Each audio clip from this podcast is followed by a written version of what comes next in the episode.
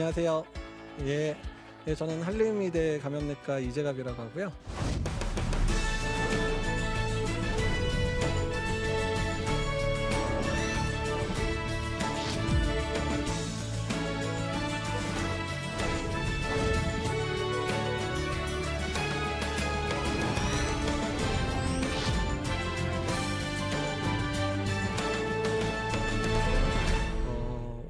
이제 포스트 코로나에 대한 얘기들을 하고 싶은데 사실 포스트 코로나를 제대로 알려면 우리가 어떻게 코로나의 상황을 지나왔는지 이 부분도 잘 이해를 해야지 될 것 같고요. 조금 어려운 의학 용어들이 나오긴 하겠지만 쉽게 쉽게 설명드릴 거니까 그래도 어떤 얘기를 좀 들으면 좋겠고요. 그러면 이제 코로나19가 우리한테 어떻게 왔는지 한번 시간을 두고 한번 그 사건의 의미를 좀 말씀을 드릴 거예요. 봅시다. 12월 31일. 이 발표가 딱 나고 나서 아, 또 시작인가 생각이 들었어요. 하필 새해 첫날. 12월 30일 날 발표하고요. 우리나라에는 1월 1일 날 새벽에 이제 막 이제 우리 뭐 제아의 종소리 듣고 막 이렇게 기분 좋게 이렇게 샜는데 새벽에 기자한테 휴일인데도 계속 전화가 오더라고요. 그래서 아, 왜 그래? 막 그러고 전화를 받았는데 중국에서 뭐가 발생했대요. 막 그래가지고 아, 제발 그냥 이렇게 별거 안 했으면 좋겠다 생각을 했어요. 근데 사람 간 전파 가능성에 대해서 저 당시에 중국이 아직까지 사람 간 전파의 증거는 없다라고 얘기를 했어요. 근데 그렇게 얘기를 했는데 근데 모든 감염병 전문가는 설마 그랬거든요. 근데 설마가 진짜 사실이 됐죠. 어쨌든 올해 1월 1일은 코로나로 시작을 했습니다. 그렇죠. 그리고 이제 1월 10일에 이제 질병관리본부에서 사람들을 막 수집을 했어요. 뭐 이제 전문가들을 모집해서 저도 저 자리에 참석을 했었는데 저때 어떤 게 밝혔냐면 1월 9일에 중국에서 이번 유행하는 이 폐렴은 코로나 바이러스 때문인 거로 확인이 됐다고 얘기했어요. 저 당시까지도 사람 간 전파에 관한 부분들 얘기를 중국이 안 했는데 이미 환자 발생하는 패턴을 봤더니 이건 사람 간 전파 없이 일어날 수 있는 상황이 아니다. 왜냐하면 중국이 1월 10일까지 한 4, 50명의 환자가 발생을 했다라고 얘기를 이미 한 상황이라 저렇게 그냥 동통 노출에 의해서 발생하게 환자 수가 좀 많은 것 같다. 이렇게 생각이 들어서 일단 전파가 가능한 거로 생각이 들었고요. 그래서 그 당시에 이미 질병관리본부가 판코로나 바이러스 검사를 이제 구축을 한다 그러고 이틀 있다가 이미 세팅을 해서 첫 번째 의심 환자가 1월 8일 날 왔는데 그, 그 환자를 이제 진단을 바로 해서 아니라고 증명을 했었어요. 그리고 이제 중국하고 연락을 해서 이 바이러스가 뭔지에 대해서 잘 얘기를 해보겠다 이렇게 얘기를 한 상황이었고요. 두 번째 1월 20일 날 첫 확진자가 진단이 됐죠. 1월 19일 날 공항 검역소를 지나오던 중국분, 그러니까 우한에서 오던 중국 중국분이 열이 나고 호흡기 증상이 있어서 감염이 이제 확인이 됐는데 저때 우리는 첫 번째 확진자가 들어온 것만으로도 우리나라가 난리가 났지만 감염병 전문가들은 무슨 고민을 했냐면 이 사람이 물어봤더니 화난시장 그때 중국은 계속 그 화난시장에 다녀온 사람들 일한 사람에서 환자가 발생을 하고 있다고 얘기를 했는데 이분 물어봤더니 나 화난시장 간 적도 없다. 나는 근처에 간 적도 없다라고 이미 얘기를 해서 아 이미 이 바이러스는 사람 간 전파가 가능하고 우한 안에서는 이미 상당히 퍼져 있겠구나 라는 부분들을 생각을 했고 어느 정도 전파되는지에 대해서는 중국이 그 당시에 가족 간 전파 정도 또는 병원 안에 있는 의료진한테 전파되는 수준 정도만 전파된다고 얘기를 했어요.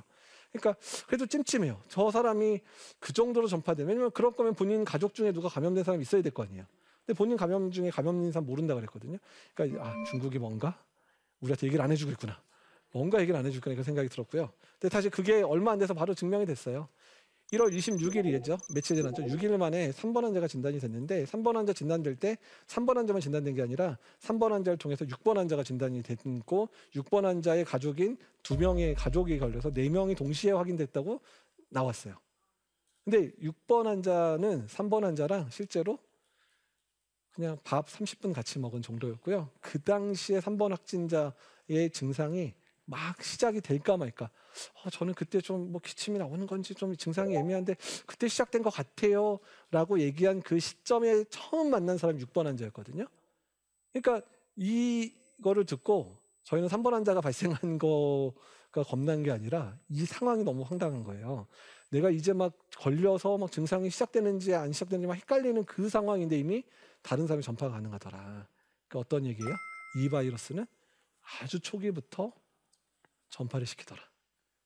그 이제 3번 환자 나오고 나서 소름이 확 끼쳤어요. 이거는 이제 지역 사회 내 감염은 불보듯이 훤하다.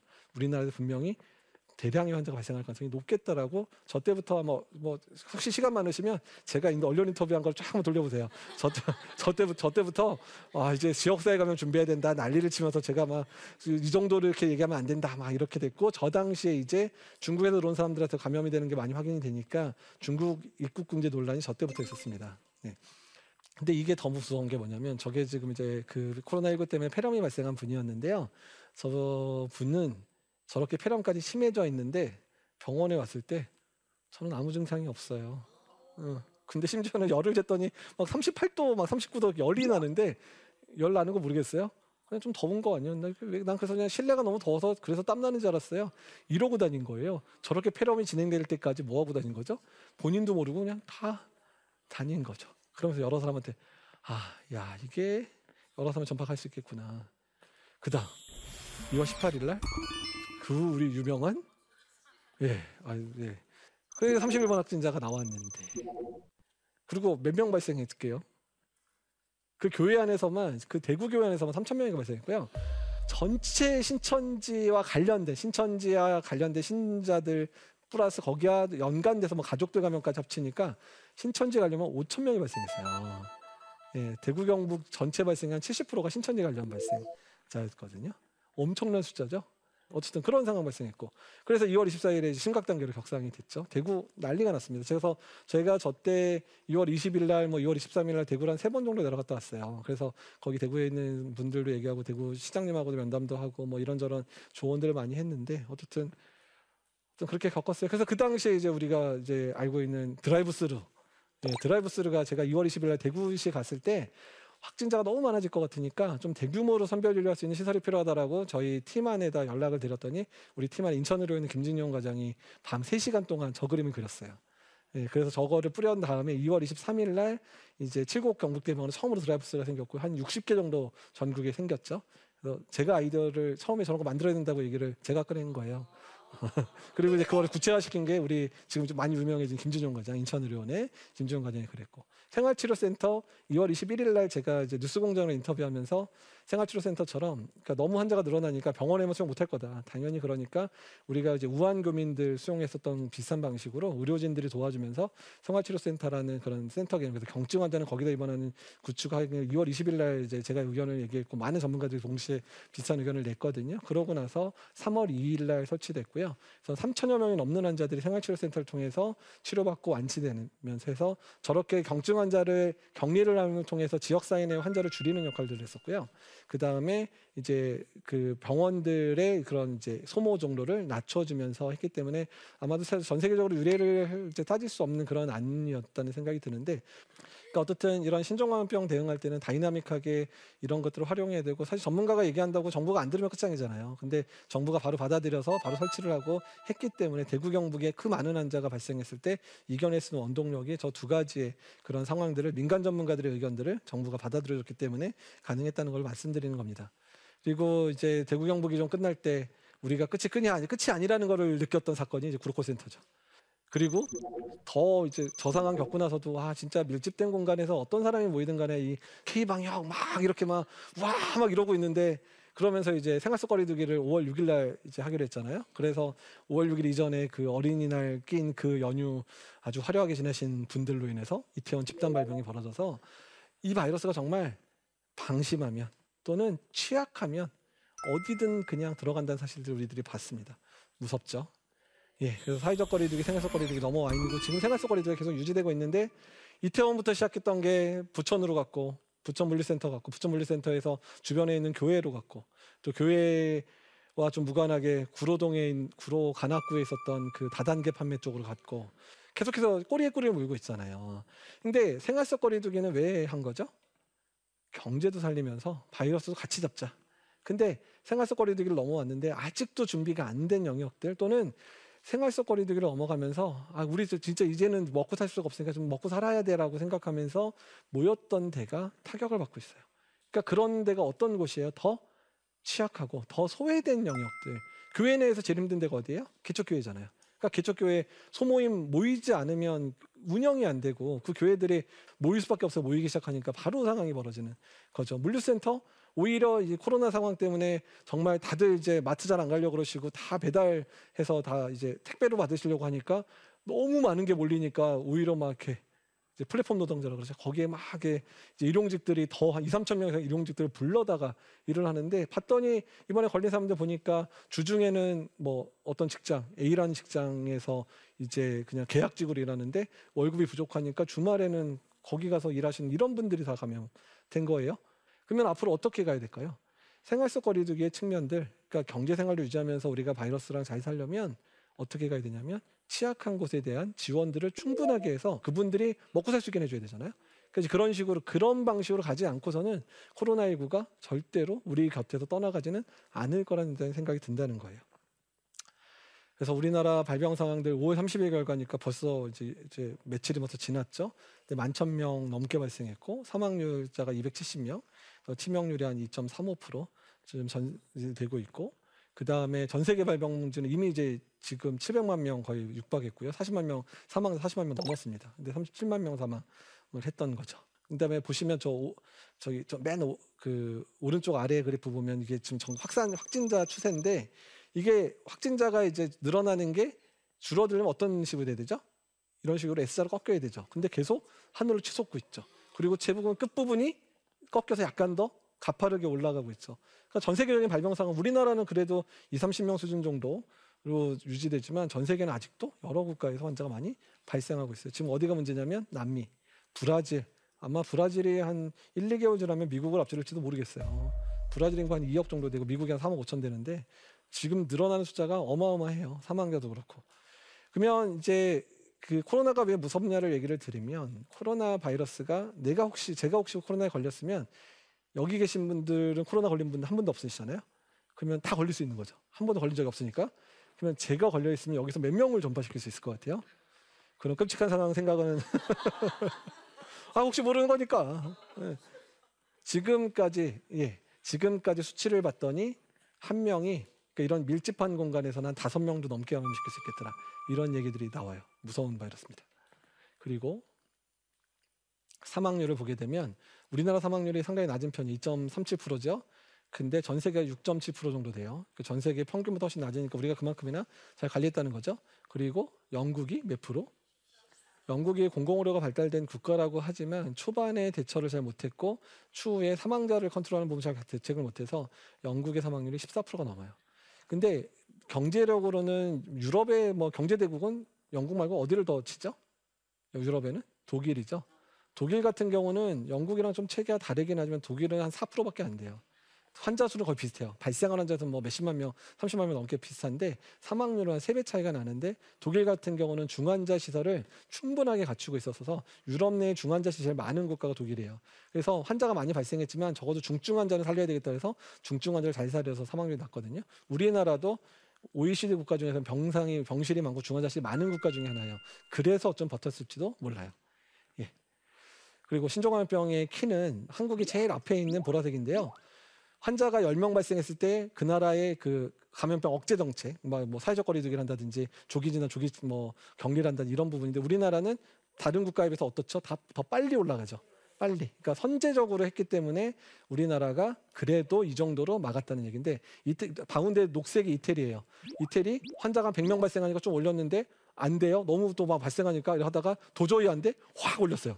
그냥 전국이 다 가만히 있어. 너네 절대 못 움직여. 이렇게까지 해가지고 한 3주 이상 지나니까 이제 떨어지기 시작 그랬죠 중국이 가운데 앞부분이 없는 선. 중국은 자기네가 제대로 이제 확, 첫, 첫 처음 관리를 안 했으니까 어떻게 됐어요?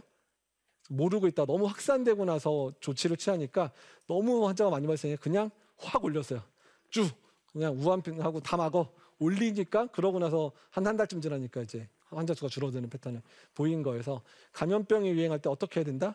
선제적이고 능동적으로 빨리 움직이지 않으면 상황을 컨트롤할 수 없다. 그래서 저희는 지금 상황이 걱정이 돼요. 지금 계속 20명, 30명, 많을 때 50명 계속 발생을 하죠. 그다음에 지역 사회 내 우리가 잘 모르는 환자들도 좀 발생하는 상황이에요. 지금이 상황이. 그래서 지금 빨리 결단을 내려 선제적으로 가지 않으면 2, 3주 있다가 우리도 저런 이태리 커브를 언제든 맞을 수 있기 때문에 조금 더 선제적으로 다만 경제 영향들을 최소화할 수 있는 여러 가지 방법들을 이제 생각을 해서 해야 되고요. 근데 사실은 저희가 지금 놓쳐서 환자가 막 만 명, 이만 명 이렇게 다시 발생을 하면 경제공업이 있어요? 올스톱이죠. 그러면 또 그냥 그때처럼 다 집에서 웅크리고 있어야 되는 상황이 되면 또 하니까 오히려 선제적으로 지금 잠깐 조여가지고 확 다시 떨궈놓고 조금 풀고 뭐 이런 방식이 낫지 않을까 생각도 합니다. 예, 그래서 코로나의 대응 방법, 우리나라가 잘했던 방법들, 조기 진단, 대규모 선별 진료소, 또 대규모 진단 능력, 또 진단 능력도 엄청 빨리 세팅을 했잖아요. 그러니까 그런 부분들, 우리나라의 가장 강점들, 또 조기 격리, 그냥 확진되면 다 뭐 호텔이도 호텔도 좋고 뭐 연수원도 좋고 다 경증 환자 넣고 중증 환자 다 대학병원급 또 뭐 여러 감염병 전담병원 다 입원시켜서 해결을 하고 학교 휴업 열심히 했었죠. 고3 중3 빼놓고는 다 일주일에 한두 번밖에 안 가요. 아직까지 노력하고 있고 고위험군 보호 특히 이제 80대 이상이 거의 26% 정도 사망하거든요. 80대 이상은 사실 지금 상황에서는 도, 그냥 마스크 쓰고 다니시거나 아니면 집에 그냥 계속 계시는 게 안전할 수도 있어요. 그리고 개인위생 손위생 마스크 너무 열심히 쓰고 다녀가지고 요새 감기가 없어요. 소아과 외래 환자가 없어요. 소아과 환자가 없어요. 진짜. 진짜 그런 상황이니까 그래서 다행인데 이제 학교가 개학했으니까 이제 환자 늘 거예요. 그러면 그, 그, 그런 감기 환자가 코로나인지 감기인지 어떻게 진단해요? 다 검사해야 돼요 이런 상황에서. 백신 치료제 아직 없죠. 예, 그러니까 앞으로 가야 될 길이 멀다는 얘기입니다. 예, 어쨌든 이런 상황들 사회적 거리두기는 저 그래프 어려운 그래프지만 전 국민이 동참했을 때 90% 이상 동참했을 때 제일 아래 커브예요. 연두색 커브. 조금만 늦추면 확확 올라가요. 그러니까 할 때는 어떻게?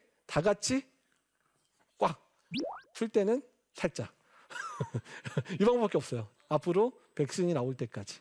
예. 이 얘기는 어려운 얘기지만, 그러니까 이 점, 그래프를 보여주면 그러니까 어려운 그래프긴 한데요. 우한이 1월 23일 날 중국이 다 차단을 해버렸거든요. 근데 그러니까 앞부분의 회색은 우한에서 우리나라 그 국가들 보면 우리나라 국가가 가는 게 보여요. 우리나라 국가로 가는 게 이미 우한에서 그 전에 이미 많은 사람들이 들어왔다. 근데 아까 얘기했죠. 1월 20일 날 첫 번째 환자 들어왔고 중국 23일 날 막아왔거든요. 근데 그 이전에 이미 우리나라에 우한에서 온 사람들이 2, 3천 명 이상 있었어요. 그래서 그 사람들 전수조사하고 막 그랬죠. 그래서 전수조사 할 때마다 환자 확진자 나왔고요. 그 전에도 몰라요. 아마 우한에서 12월부터 저렇게 유행했을 수도 있거든요. 그러니까 그 사람들이 이미 12월, 1월에 이미 들어와 있었고 그 사람들이 대구 경북에 있는 뭐 신천지에서 이미 유행을 시작했을 수도 있는 거라서 1월 말에 아까 입국 금지와 관련된 얘기가 나왔다 그랬죠. 그러니까 이미 그때 입국 금지를 하나마나 이미 터졌을 거예요.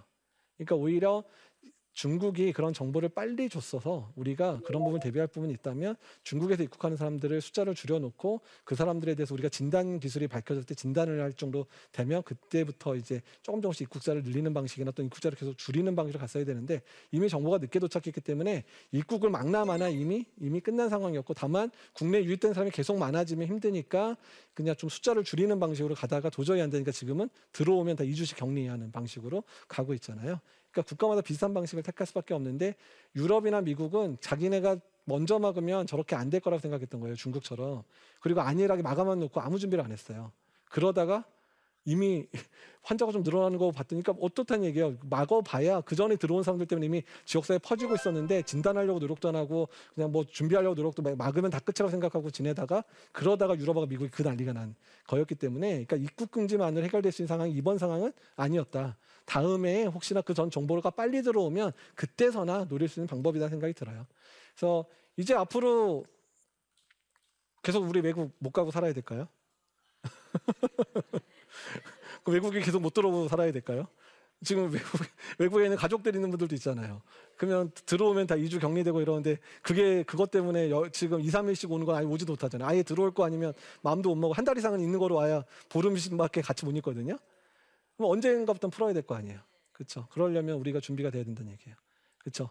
그 나라와 우리나라하고 협정을 맺어서 적어도 니네 나라의 감염병이 수그러들고 우리도 수그러들면 차근차근 열겠다 해야 되는데 언제 열지 모르겠지만 차근차근 열릴 텐데 그런 준비를 해야 된다는 얘기들을 제가 좀 어렵게 써놨는데 그 얘기입니다. 저에게 그런 얘기를 드리는 부분이고요. 단계적 접근해라. 차근차근 그 나라가 정보를 충분히 주면 우리도 충분히 줄 테니까 너네에서 오는 정도 수준이면 우리가 감당하겠다. 그러면 이제 한국까지 열으면 좋겠고 어느 국가가 먼저 열리면 좋겠어요? 어느 국가가? 미국이? 아니면 뭐 일본? 아직 그냥 아예 가고 싶은 마음이 없으시군요.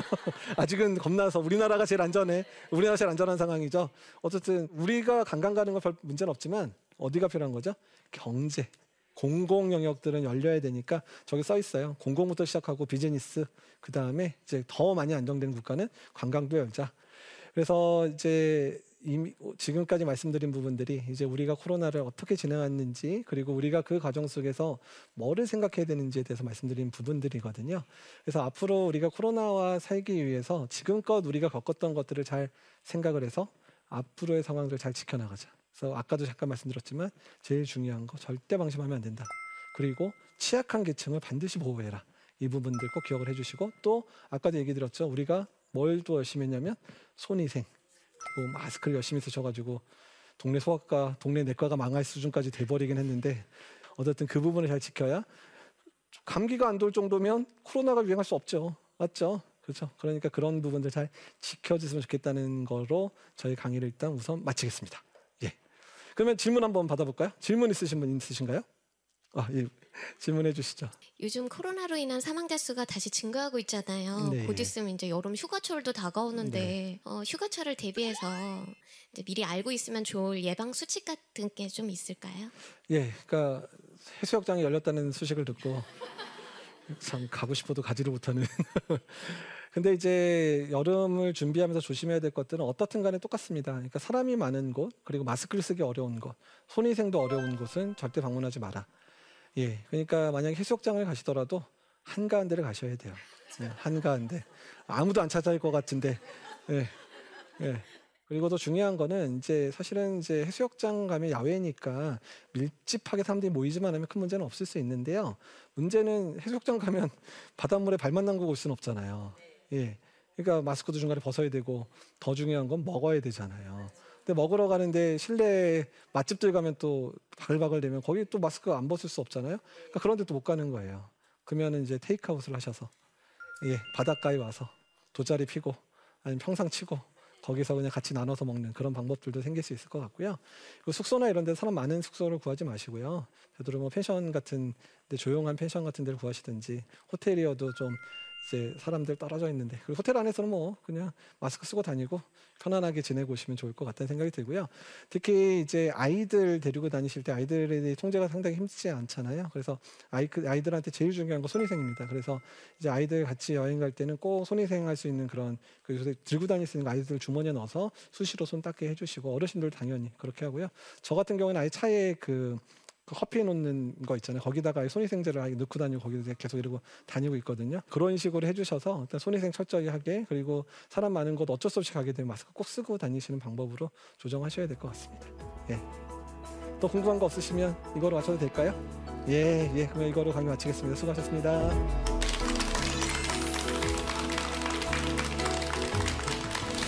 코로나가 우리에게 주었던 그 부분들을 생각을 해보면 이 바이러스가 정말 방심하면 또는 취약하면 어디든 그냥 들어간다는 사실들 우리들이 봤습니다. 대구 경북에 그 많은 환자가 발생했을 때 이겨낼 수 있는 원동력이 민간 전문가들의 의견들을 정부가 받아들여줬기 때문에 가능했다는 걸 말씀드리는 겁니다. 경제 생활을 유지하면서 우리가 바이러스랑 잘 살려면 취약한 곳에 대한 지원들을 충분하게 해서 그분들이 먹고 살 수 있게 해줘야 되잖아요. 감염병이 유행할 때 어떻게 해야 된다? 선제적이고 능동적으로 빨리 움직이지 않으면 상황을 컨트롤할 수 없다. 선제적으로 지금 잠깐 조여가지고 확 다시 떨궈놓고 조금 풀고 뭐 이런 방식이 낫지 않을까 생각도 합니다.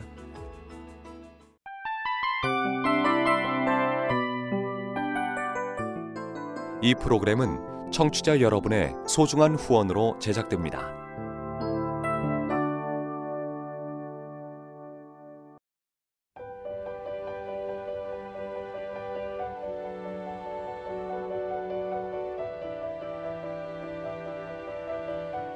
세상에는 수많은 교회들이 있지만 더 깊이 있는 말씀 강해를 찾기 위해 크기로만 교회를 선정하지 않습니다. 보다 좋은 영적 콘텐츠를 더 많이 나누기 위해 방송비를 받지 않습니다. 1년 365일 복음만 전하고 싶어서 우리는 광고를 하지 않습니다. 온누리의 복음을 땅끝까지 CGN TV와 함께 땅끝 선교사가 되주세요.